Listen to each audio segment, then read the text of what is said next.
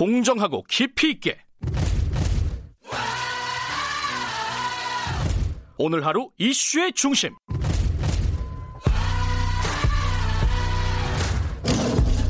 김경래 최강 시사.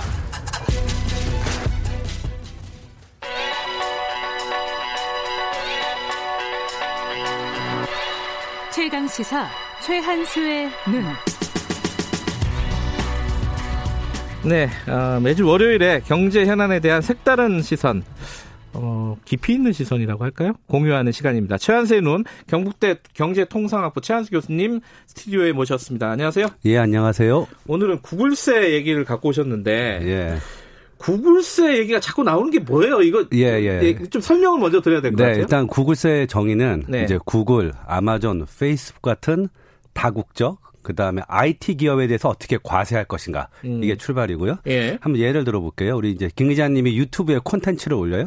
예, 그리고 이제 거기에 광고가 붙어요. 예. 일종의 아, 용역이 제공되는 거잖아요. 예. 그럼 부가세 이슈가 있어요. 그렇죠? 음, 네. 그리고 이제 유튜브에서 수익이 나면 기, 아, 김 기자님한테 소득이 생길 거 아니에요? 저한테 좀 주겠죠. 예, 광고비를 줍니다. 그래서 예. 그거는 이제 소득세, 김 기자님의 소득세 이슈가 있어요. 예. 그다음에 마지막으로 광고를 받은 어, 유튜브 혹은 구글 혹은 어, 알파벳 예. 이 회사의 수- 어, 법인세 이슈가 있죠. 아. 이세 가지 그러니까 아주 간단한 경제 행위에 세 가지 세금 이슈가 있는데 부가세, 소득세, 법인세. 그렇죠. 예. 이 구글세라는 거는 아, 개인 소득세를 빼고 예. 핵심은 이제 구글에 대해서 어떻게 과세할 것인가. 음. 그다음에 플러스 알파로 아까 말했던 그런 용역 거래에 대해서 부가세를 어떻게 매길 것인가. 음. 아, 이게 이제 이슈입니다.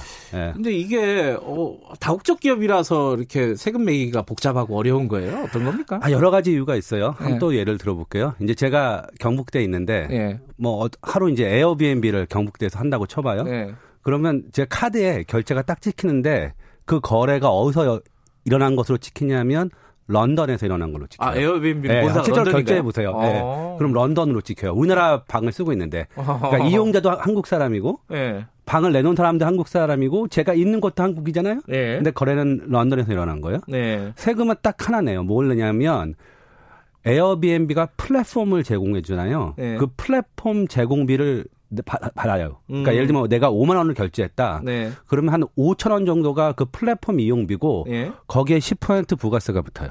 그러니까 아. 한국 정부가 가져가는 세금은 그게 다예요. 그럼 그래봤자 한 500원 되는 거네요. 그렇죠. 예, 5만 원 어. 거래 500원이 되는 거죠. 나머지는 런던에서 낸다 이거죠? 런던에서. 내는 건데 예. 이제 하나는 이런 부가세를 다 못 걷는 이슈가 또 하나 있어요. 예. 두 번째는 지금 이 서비스를 제공해 준 거는 예. 예, 에어비앤비의 플랫폼이잖아요. 그렇죠. 이 플랫폼은 한국에 실체적, 실체적 근거가 없어요. 에어비앤비는 한국에 서버가 없거든요. 아. 따라서 에어비앤비의 소득에 대해서, 즉 법인 소득에 대해서 우리가 법인세를 매길 수 있는 방법이 없어요. 지금 아. 현행 국제 조약으로는. 예. 아하.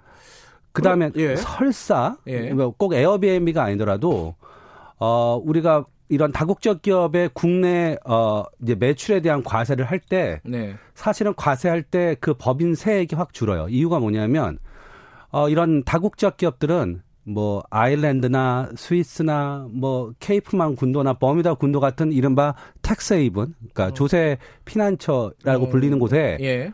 어 모회사를 둬요. 음. 그리고 어떻게 하냐면 한국에 있는 자회사한테 브랜드 fee를 받아요. 음흠. 그러면 한국에서 받은 이익이 있잖아요. 예. 그리고 다시 브랜드 fee를 내잖아요.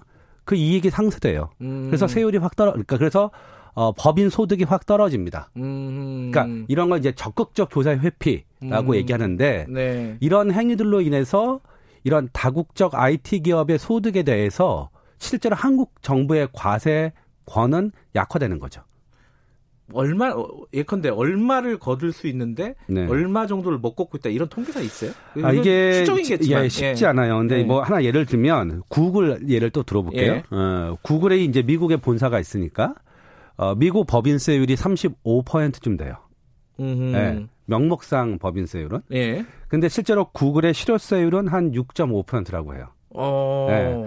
그리고 우리나라 대기업 같은 같은 예. 어, 매출액의 어, 대기업이 내는 실효세율이 한 18.5인데 예. 이건 좀 정확하지 않아요. 왜냐하면 아, 삼성전자도 예. 동일한 방식으로 사실 조세 회피를 하고 있을 거예요. 그건 다국적 기업이니까 마찬가지예요. 그러니까 이거는 예. 일단 불법은 아니에요. 예. 법에 정해진 범위 내에서 일종의 절세를 하는 건데 그 네. 정도가 지나쳐서 이제 우리가 공격적 조세 회피라고 하는데 네. 따라서 세율도 낮죠. 음. 그리고 이제 IMF가 이걸 추정해 봤어요. 도대체 네. 얼마나 세금을 이제 다국적 기업들이 탈, 어, 안 내고 있냐. 탈세라는 말을 쓰기가 되게 그쵸. 부담스러우시군요. 예, 탈루를 하고, 그러니까 안 내고 있냐. 예. 그랬더니 그게 한 6,500억 달러, 어, 어. 2017년 기준으로. 우리 돈은 치면 한 800조쯤 돼요. 아이고. 아, 그쵸. 뭐 감이 없네요. 네, 800 감이, 감이 그러니까. 없는데, 예. 어, 우리나라 GDP가 한 1,600조 좀 되니까, 예, 그한 반년 반년치 예, GDP네요. 예, 예, 예. 그래서 이제 핵심은 뭐냐면 다국적 기업들은 그러니까 세금을 안 내고 있는 거예요. 그래서 이거를 어떻게 생- 계산한 사람이 있냐면 만약에 이걸 각국의 애초에 과세권대로 과세하면 네. 조세 수입이 얼마나 느느냐? 그랬더니 미국은 한 10% 증가해요. 어, 법인세, 천년 네. 법인세보다. 그리고 EU는 한 15% 증가한다. 어. 예, 이런 통계가 있어요. 우리 그러니까- 통계 없고. 아, 우리는 아직 없어요. 예, 그래요? 우리는 지금 정보가 사실 없어요. 아. 예, 예.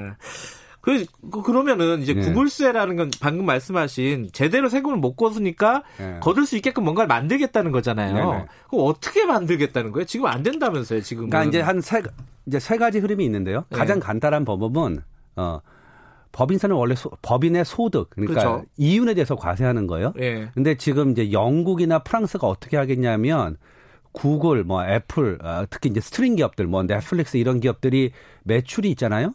그냥 그 매출액의 얼마를 과세하는 거예요. 그러니까 아. 이거는 부가세가 아니 원래 그렇게 한건 부가세거든요. 매출액의 예. 10% 우리나라 같은 경우는.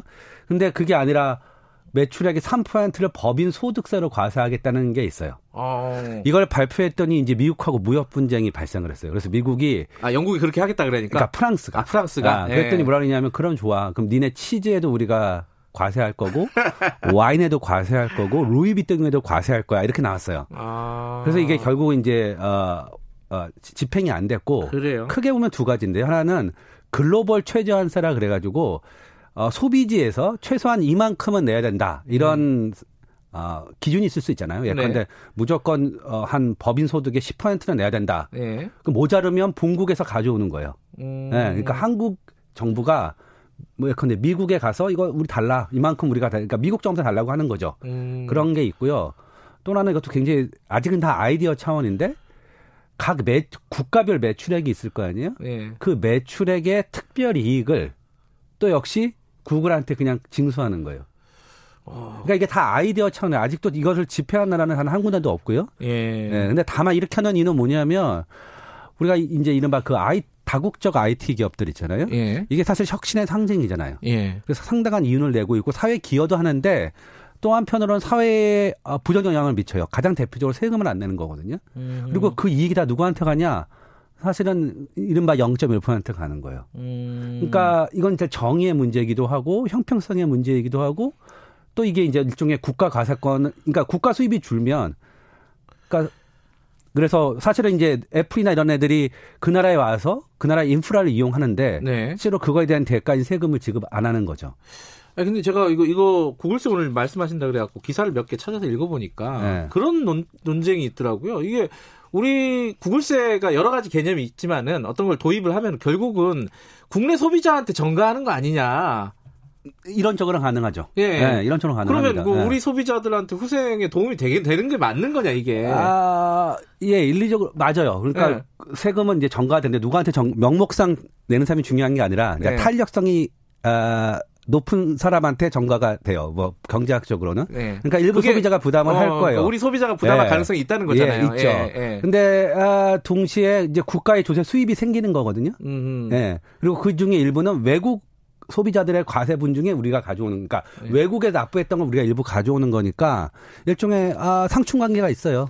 또 하나 여쭤보고 싶었던 게 아니 미국이 반대하잖아요. 네. 미국 뭐 페이스북 뭐 네, 다 네, 미국 회사니까 네, 네. 아마 반대하는 걸로 생각하면 되는 예, 거죠. 맞죠. 예, 맞습니다. 예. 그럼 되, 되겠냐 이거예요. 그러니까 미국이 아, 반대하면은 그래서 미국이 어떻게 나왔냐면 이런 IT 기업 즉 이제 무형의 서비스를 제공하는 기업에 대해서만 이 구글세를 매기지 말고 예. 소비재 중에 음. 소비 그러니까 글로벌 기업 그리고 소비재를 판매하는 삼성 같은데. 네, 그쵸. 삼성전자 같은 예.